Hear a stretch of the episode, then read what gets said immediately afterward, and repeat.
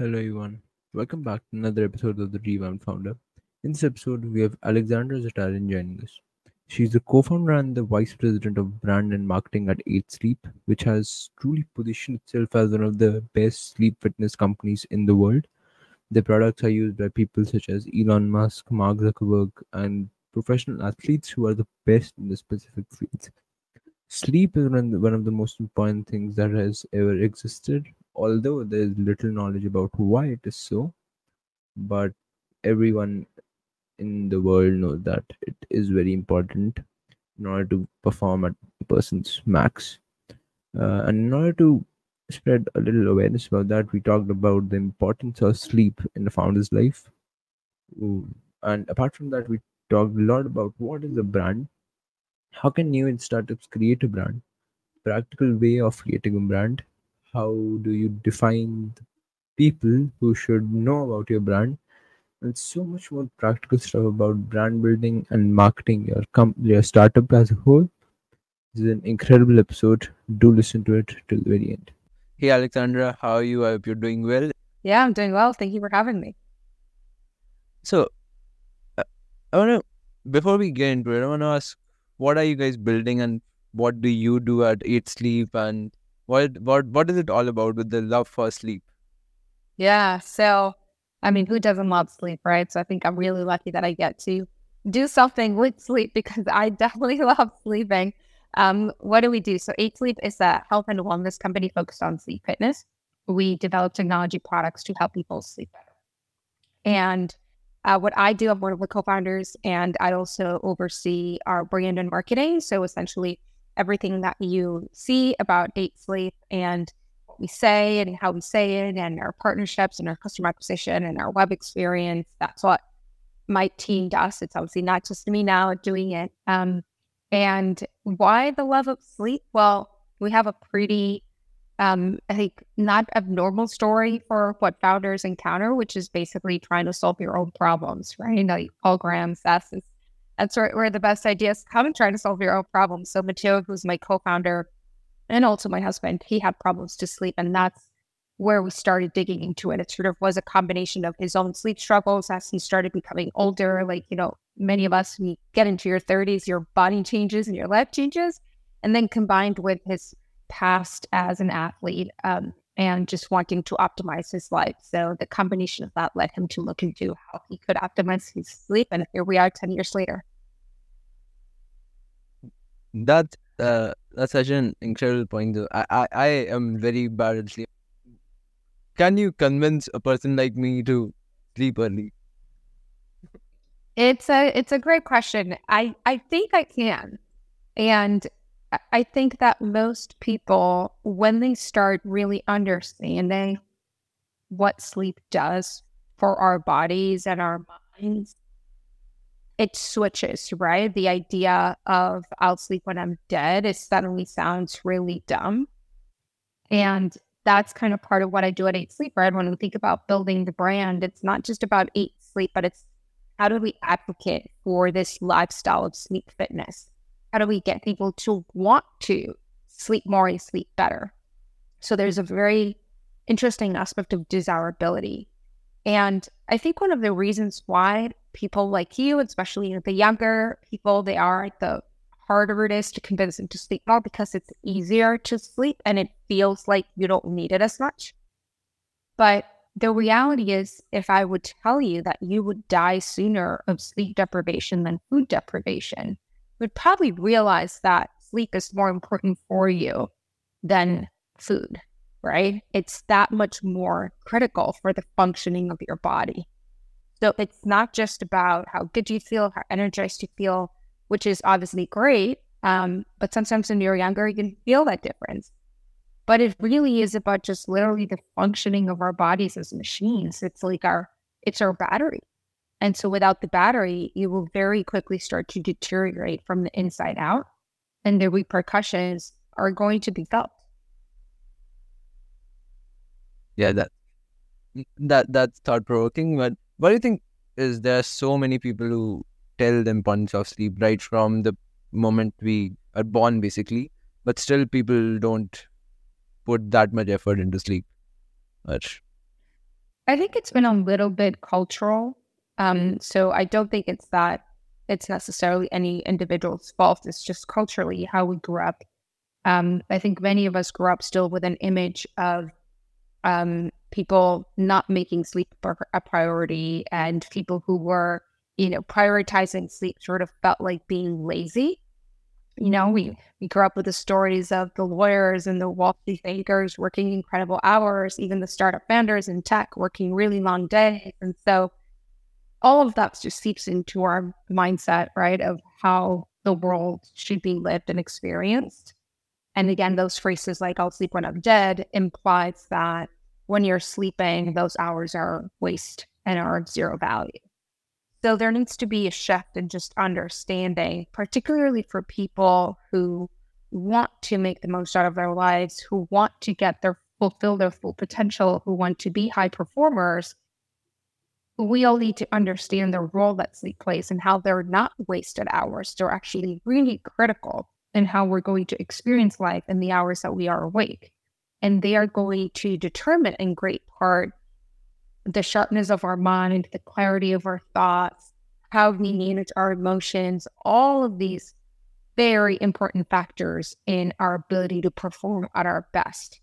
And that is one of the things that we have seen at Eight Sleep because our products power so many incredible high performers, right? From people who they shared it publicly, so I can say it, but Mark Zuckerberg to Elon Musk to Paul Graham to, you know, Khosla. So these are people in tech, but then also athletes. We have over 40 Olympic medalists in our products. We have half of the great uh, Formula One drivers, right? So it's just, I think it's over 400 athletes or something like that. So it's just people across a lot of different sports, a lot of different disciplines and business as well, who are at the top of their game. And when you actually speak to them, you realize they know this secret.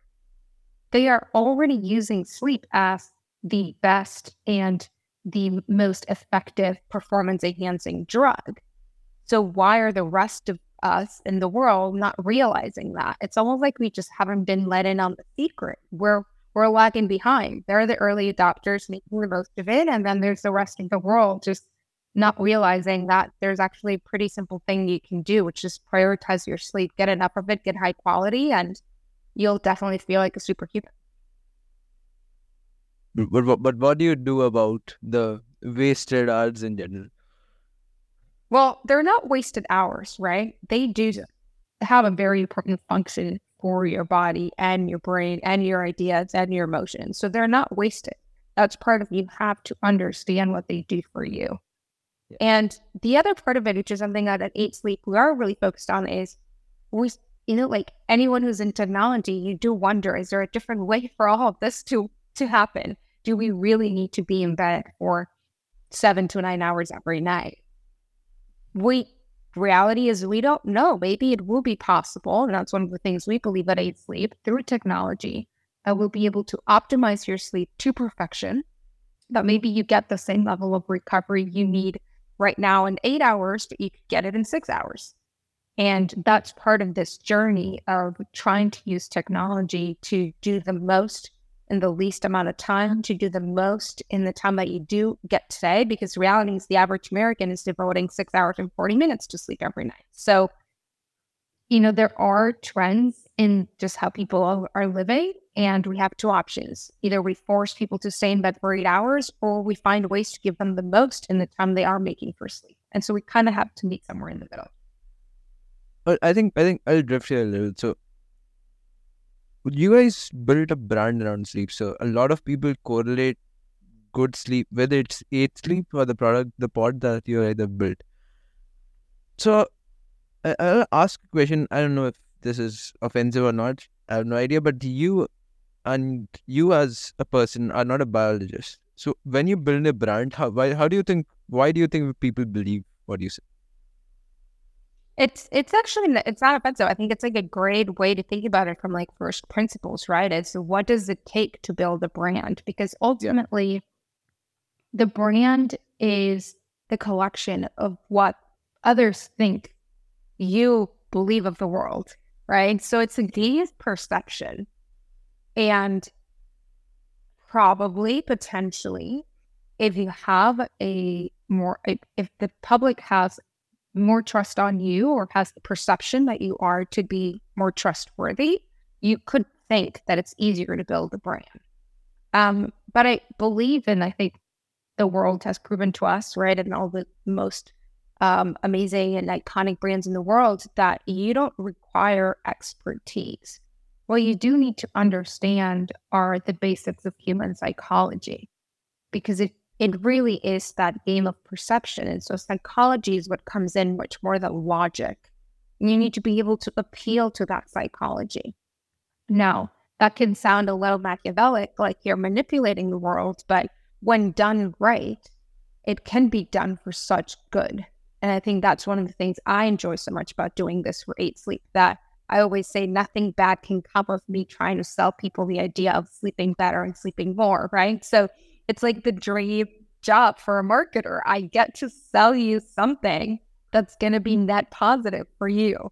I'm not trying to sell you wasteful tchotchkes and, you know, more clothes and fancy cars and none of that. I'm trying to sell you something that's really going to be good for you. Uh, but for sure, building a brand can be done for, for many things, right? Political careers are exercises of brand building. Um, passing laws are exercises of brand building, right? It's all about ter- telling stories and the perception that you're building in the other's mind of what you believe in the world and where you stand and where you want to take things. Those are some incredible points. But what is a brand? You talked a lot about brand building, but what is a brand? Is it passing your ideology to the world, or building something on top of this? Or what is it? It, ultimately, a brand is what the public makes of it. It a brand doesn't exist unless there's a clear perception of what that brand stands for. So you could probably distill it in the most simple way, in like a point of view. A brand is a point of view in the world, and unless that that brand has a strong point of view, then it's probably going to be really hard for others to understand that there's anything there. You know, like if you're just like anyone else, then it's probably hard for someone to really tell you what that what that brand is.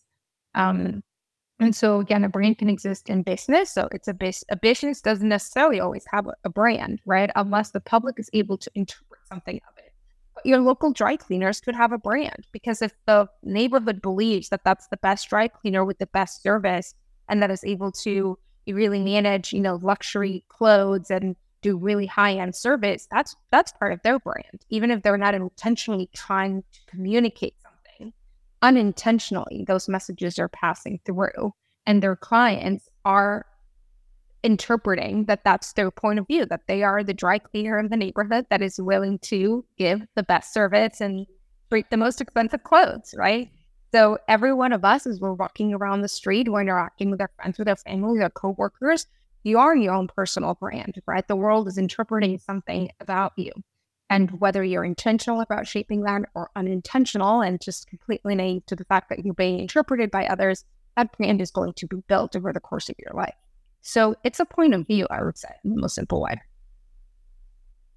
So you talked about the dry cleaning part. So I think a lot of people take smaller examples. So I'll pick pick your brain on that. So why what what what do you think does the brand of a local dry cleaner separated from the brand that let's say Apple has created?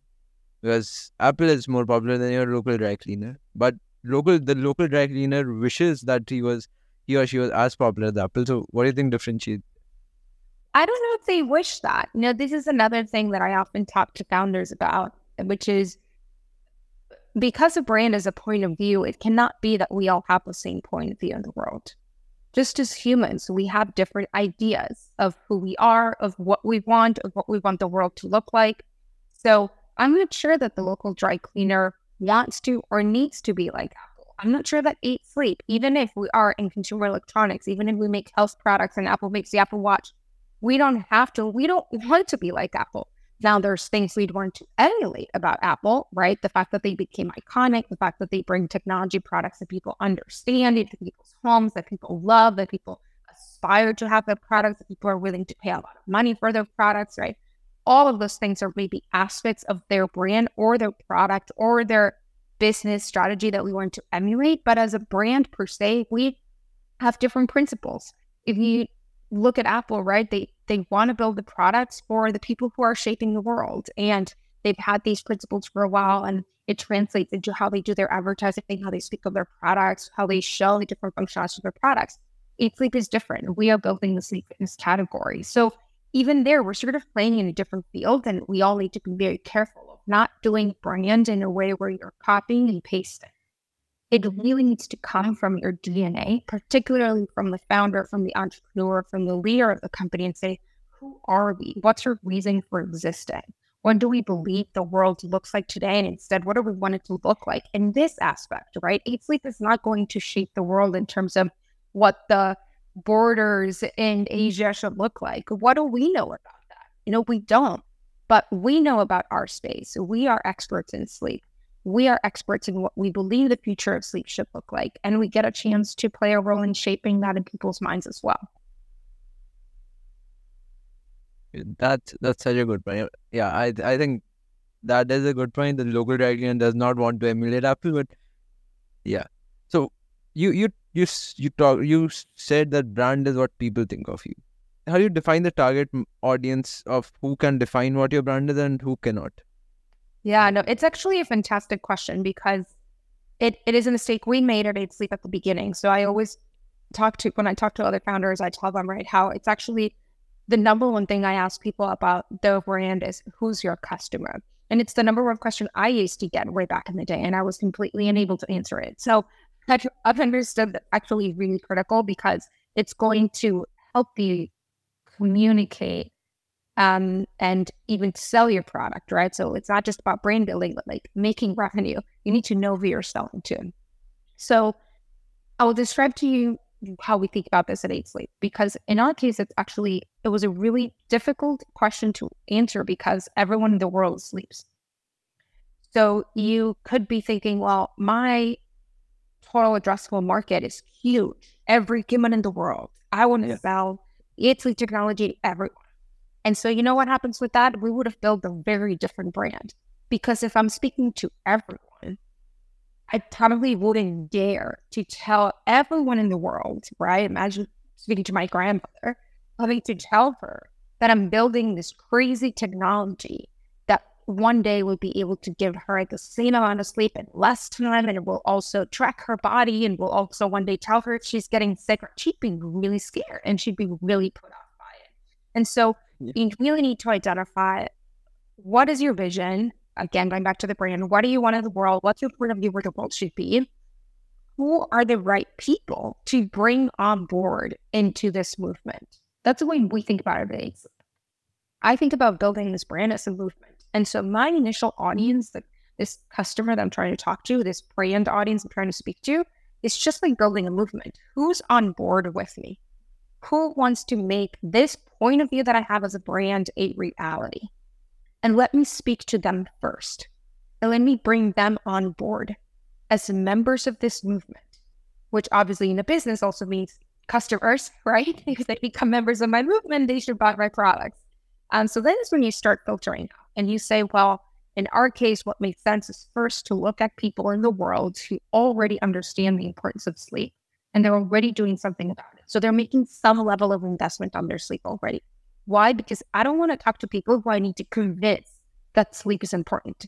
That's too expensive for a startup, right? I'm not going to go and do public advocacy for sleep. Not right now. That may come in a few years. So let me find the people who already get it, right?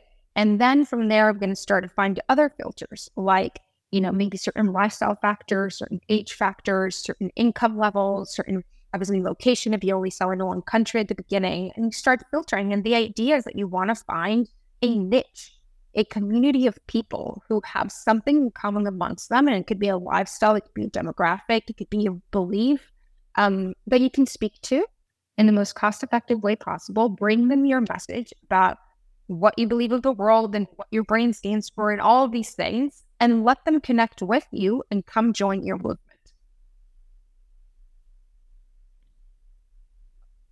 So there, uh, yeah, that's a good, that's a very good point, and I think a lot of people do face this when they are trying to decide the TAM or total addressable market, and like the worst TAM is the whole world. That's very hard to reach. But so it is a step by step process. So how do you go about building that step by step process in real life. So let, us talk about Eight Sleep itself. So when you were starting out, when you guys started out, how did you go about building the brand in a step by step process instead of just going out old world? So the first step is that first question you made me, right? What what is the brand?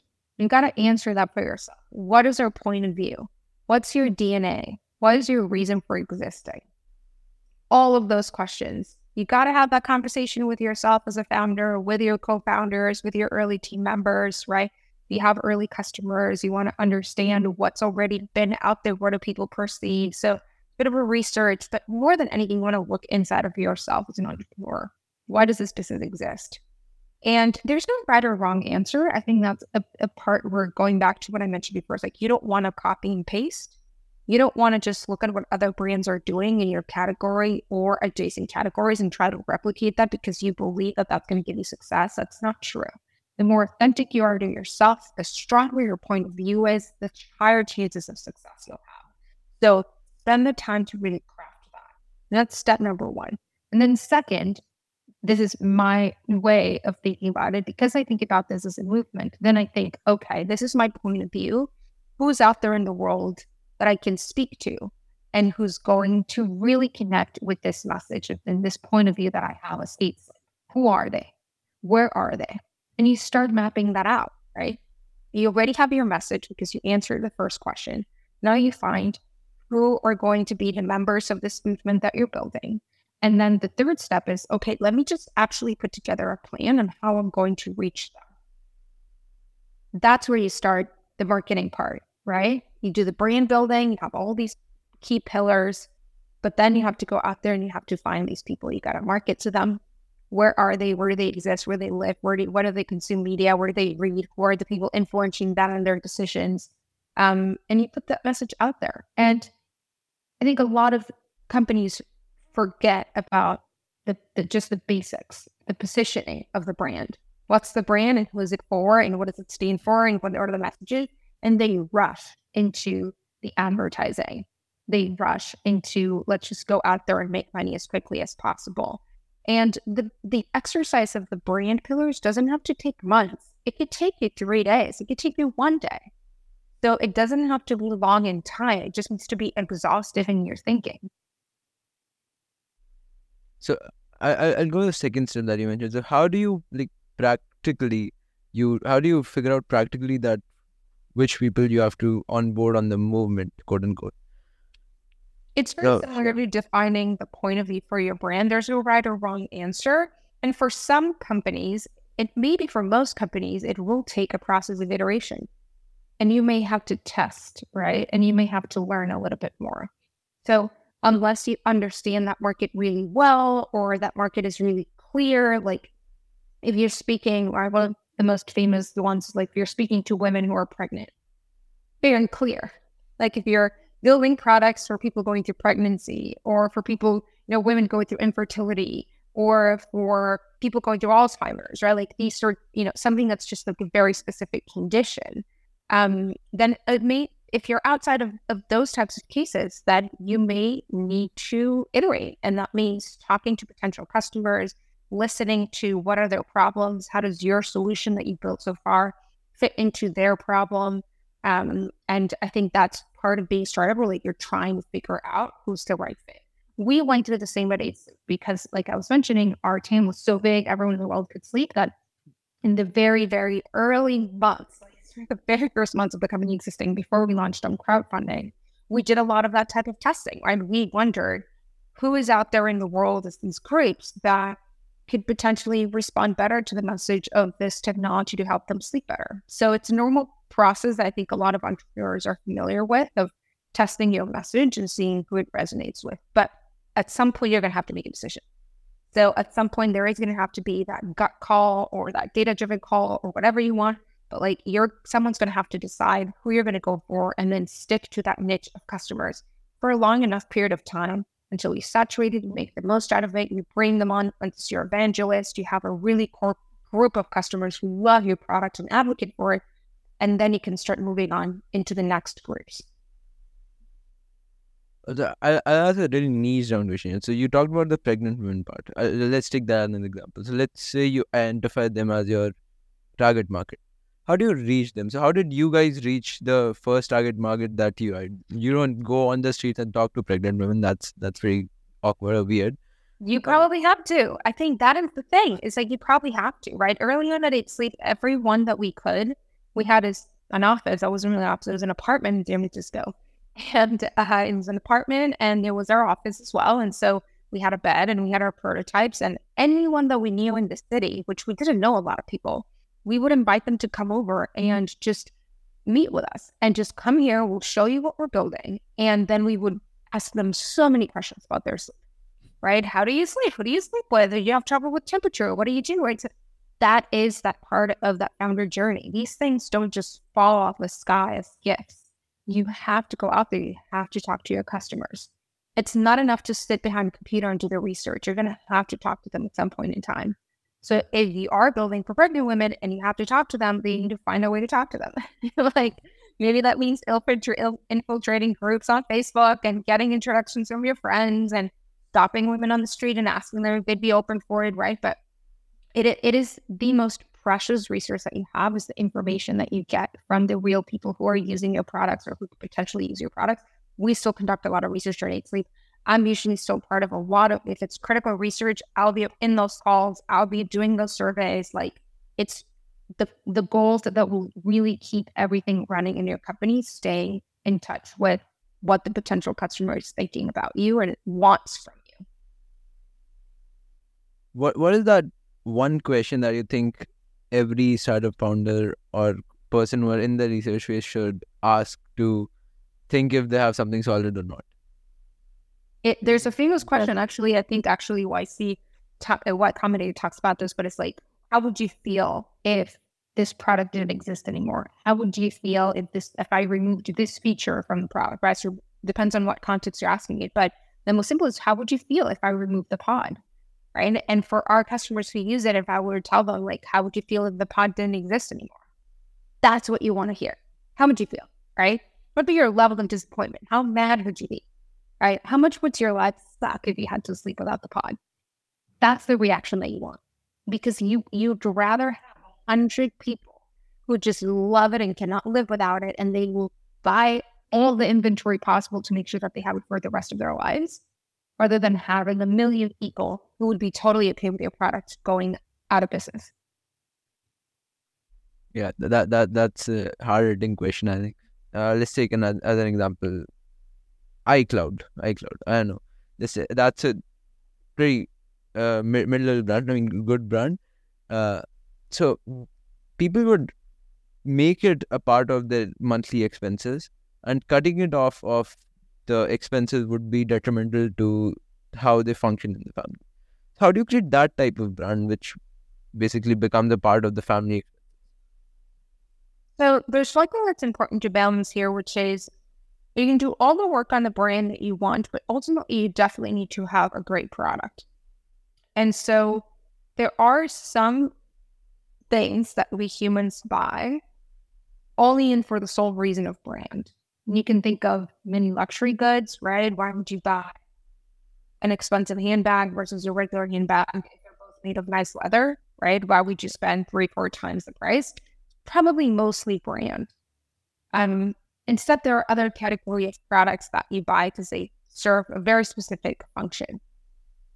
And so the product still plays a very important role in many of the things that we do in technology it's hard in technology to just sell something because of the brand. Now, brand can command a higher price because there's desire, there's a desirability aspect because ultimately people want to say that they own something, which is why luxury goods, why people buy luxury goods, right? It's about what it says about you.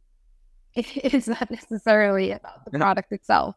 Um, so the same happens with Apple, right? Why people pay more for Apple. Their products are great, but Android phones are great too. Samsung phones are great, or Google Pixel, or whatnot. So it's because people want Apple phones and it's about what they the red says about them. So, um, but the product needs to be there, especially with technology. The product needs to be there and needs to be great and solve a certain problem. Otherwise, with technology, people would just move on. Um, so that's one piece. And the the brand will play the role in the desirability, but the brand will never build the daily habit. So going to your example of iCloud, I think the reason why that product becomes a sort of quote unquote necessity in home Yeah. is it's it's serving a function that I'm probably interacting with on a repeated basis over a period of time. Meaning if my phones I use, for example, Google Photos, I find it to be a great product. And the fact that it just on its own backs up my photos every day or every week. I don't even know, but they're there. They're always backed up.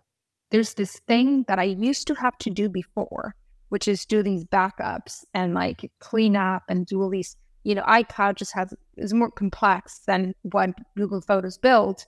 Um, now I don't have to do it.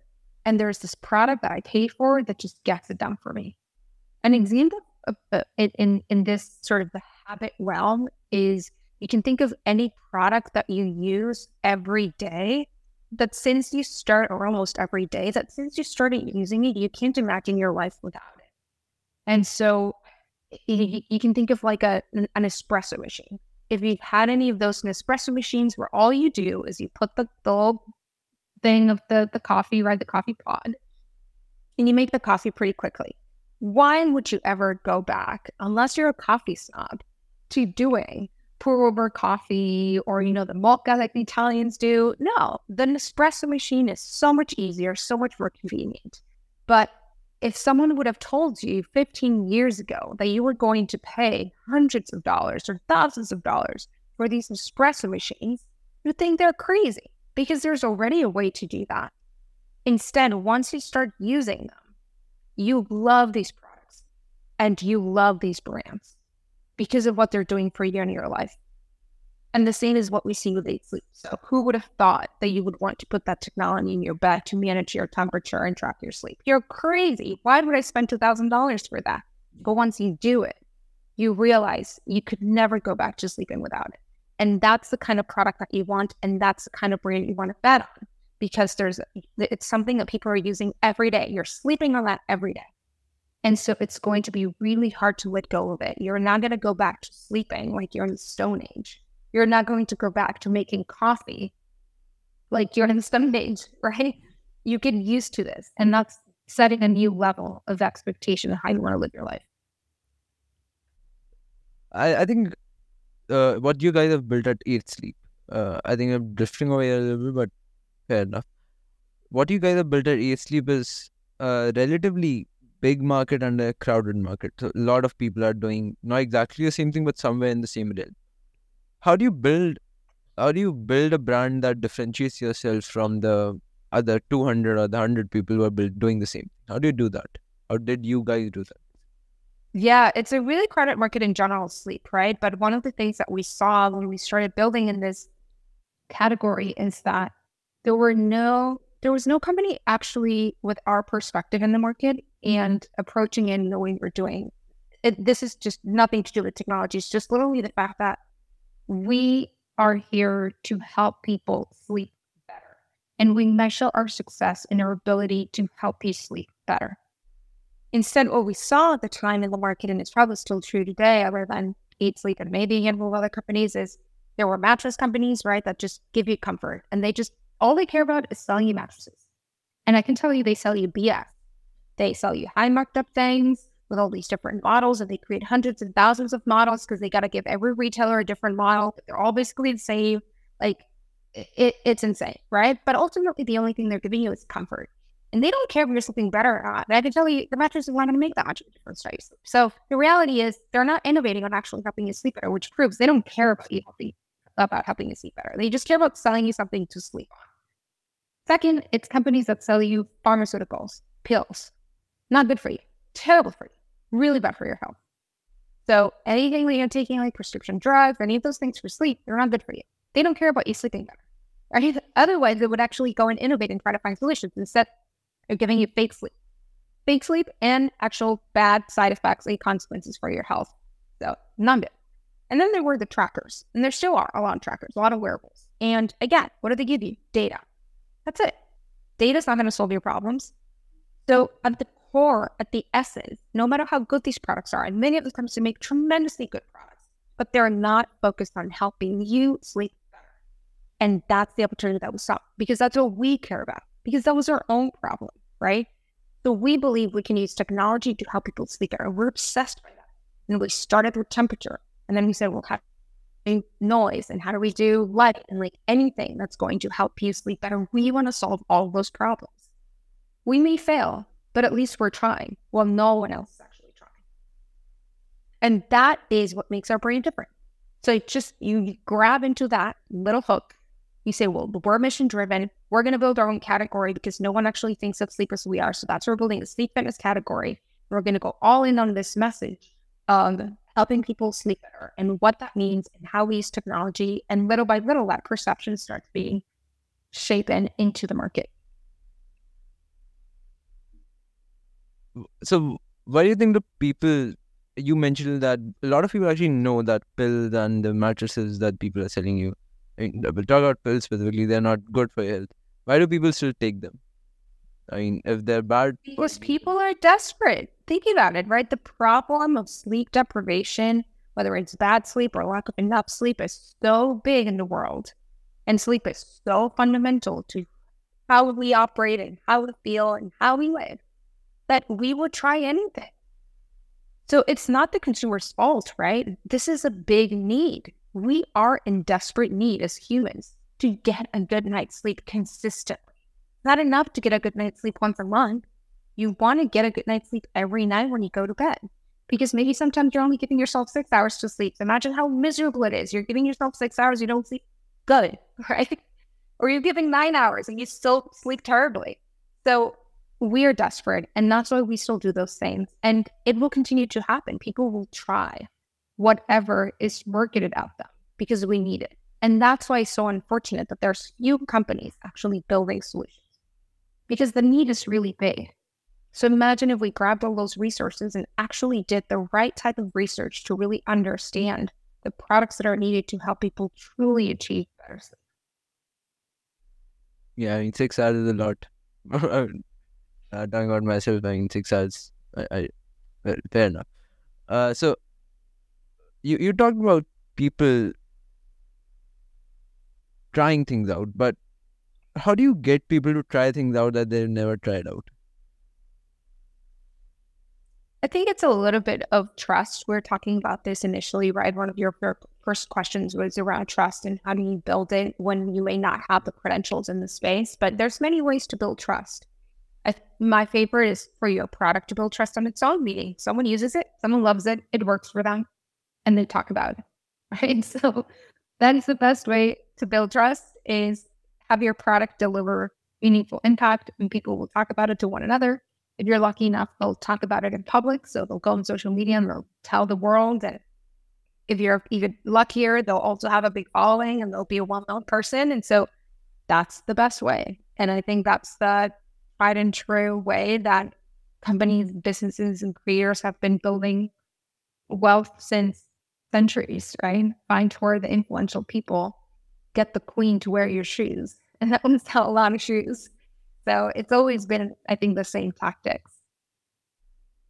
I, I was recently uh, reading, I think, Mark Zuckerberg, I think he posted about Eight Sleep that how it has helped him in improving the sleep. So, uh, how do you think do you reach people who are relatively influential and have a massive following like Musk, then Paul Graham, then Mark Zuckerberg? What compels them to use Eight Sleep? Because they don't they they are pretty good decision makers. So what do you think differentiates how they make decisions about certain products apart from how the general public makes it?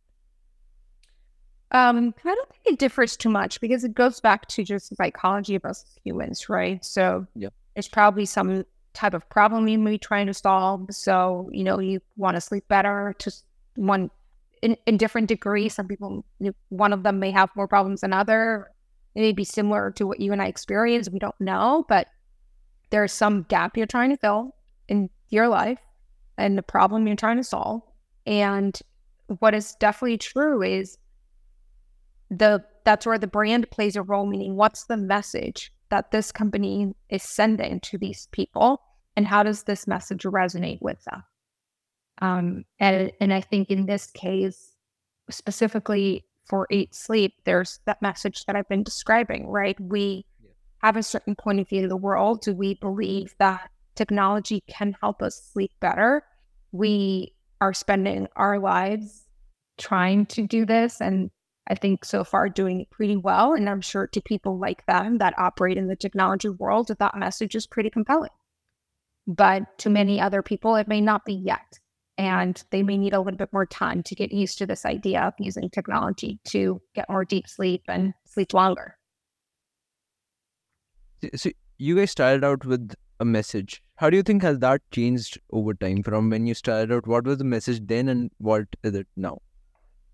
But it changed a lot when we first started. Uh, the message was a mess. I think that's what happens to most founders. Um, you get lost in trying to sound like others or be like others because you think that that's what's going to make you successful. So we were definitely trapped in that same cycle, and that changed. So at some point, um, there's the, the moment when we completely clean up this messaging for the from from the Eight Sleep brand and sort of relaunch it to the world. And since then, it stayed pretty consistent. So that was four and a half years ago.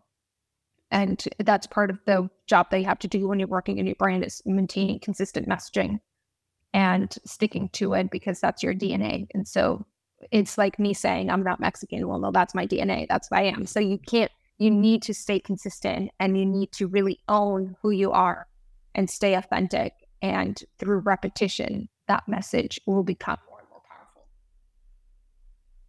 powerful. When uh, when a lot of people think about certain products, so what you guys have built, a lot of people have thought about that. So they, or most of them try to go on the same route because because of the reason why you mentioned they go on the, go on the same route because they think it worked for them, it'll work for you. How do you think is it that? It's because that it is the right route to go through that most people don't try out the different routes, and when they do, they in the end they have to come back to that one because they think that it'll not work out. No, the thing is that there's not one path for everyone. I think that's that's a mistake. Is people trying to do the same things that successful brands have done. So I'll give you an example, and this is actually an example that we went through. It's like at the time when we were going through this sort of let's call it this confusion of who we are right? Before this you know four years ago or so that we positioned our brand we were confused. And um, we were looking at a lot of what successful consumer brands were doing. And i remember looking at companies like warby parker and saying well they've managed to build a really successful primarily online I know quirky and very very it, it had very clear point of view right? A very clear character. I'm like that's what we would want to build. But I cannot take the same principles and even the same path of how they went about building their brand because not even because we're not in eyewear, right? It doesn't almost doesn't even matter whether we're in the right in the same category or not. It's because we're just fundamentally different individuals behind these companies. And we have different point of views on how the category should look. So I'm sure if I was starting an eyewear brand, I would do it differently than they would, just because we're different people and do we probably want different things in how our sunglasses look and our eyewear looks, right? There's all these little details. And so you have to embrace that. You have to embrace your authenticity and what you want to see come true in the world and build that, regardless of your category, regardless of what worked for others. The principles that we talked about before are really few, and it's for a reason because you shouldn't be following 20 step frameworks to get to your brand. It's simple. What do you believe in the world? What do you want to be true? And just then figure out who do you want to start talking to to build this movement, to just get things started, right? Light that little fire and then see it come come to reality and grow over time. What do you think has uh do people with such uh like massive personal brands that create cults uh, uh alongside them products or people in general what do you think does their uh branding or how they market themselves differentiates from the regulars So I think you, you make the question like what makes a good brand, and it's it's hard because it depends through which lens you're looking at it, right? Like you start getting into a philosophical question of like, what do you think is the role of brands in the world? Are brands here to just make us consume Yeah. things? Are brands here to Yeah. Shape our history? I don't know. Like, what are brands here for?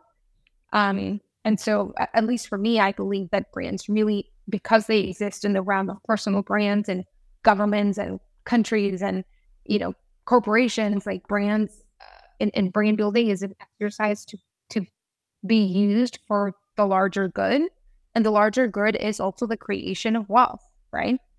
Uh, but ultimately, creation of wealth in, in a positive, in a net positive way for humans. Um, and I think the brands that manage to do both um, achieve their their goal in terms of you know whether they're a for profit or a nonprofit, and then at the same time sort of shape humanity, like move us forward. I mean that's that's great. Those are the brands to be respected. They don't have to be glossy and iconic like Apple. Um, they could exist in other realms and still make a ton of impact. Um, I think what those brands do differently is that they're able to connect with people. That is the key. Those are the brands that then build that larger impact. Because when you think about it, in order for you to make that impact that you want to make in the world, then you need you need to reach as many people as possible. The the the bigger your sphere of influence, the more impact that you'll you'll you'll generate, right? And so that I think that these brands manage to create that connection with more and more individuals and their impact grows. And so ultimately they are perceived as more impactful or important brands.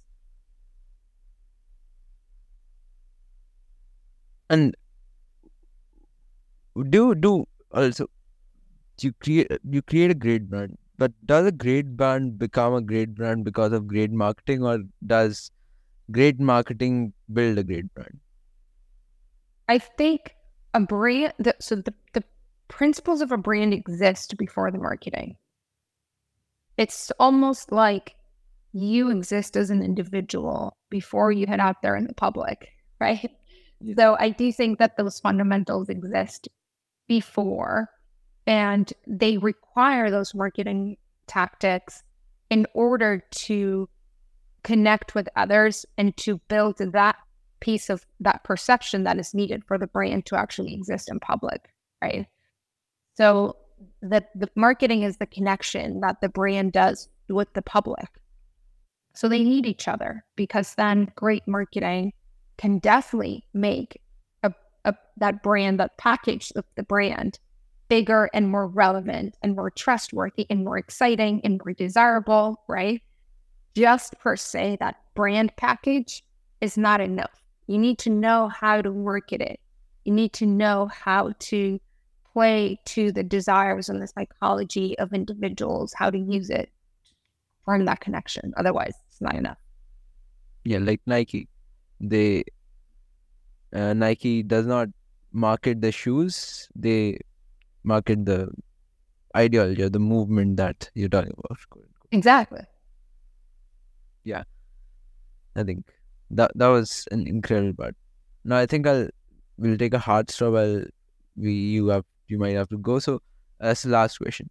What is your number one advice or tip for early stage startup founders who are just starting with brand building for their company, not for a personal brand, but for the company? Yeah. Well, I think it would be very in line with everything else I said, which is figure out who you are as an organization. Every single company has and must have a really well shaped brand. Um, and you have it because you have a story. So, why do you exist? Where do you want to be? What do you want to see the world be like if you are successful as, your, as an organization? Answer those questions, figure out where your story is, figure out where your brand is, and don't be afraid to embrace that truth and communicate it consistently and constantly to the world. Um, and you'll see the magic of it. Like suddenly, when people start repeating it back at you, we're really proud that your brand is taking shape in the people's eyes. I think that's an incredible way to end it. And I think that's it from my side. Anything you'd like to say? No, thank you so much for the conversation. I appreciate the chance to talk a lot about brand and marketing. So thank you so much.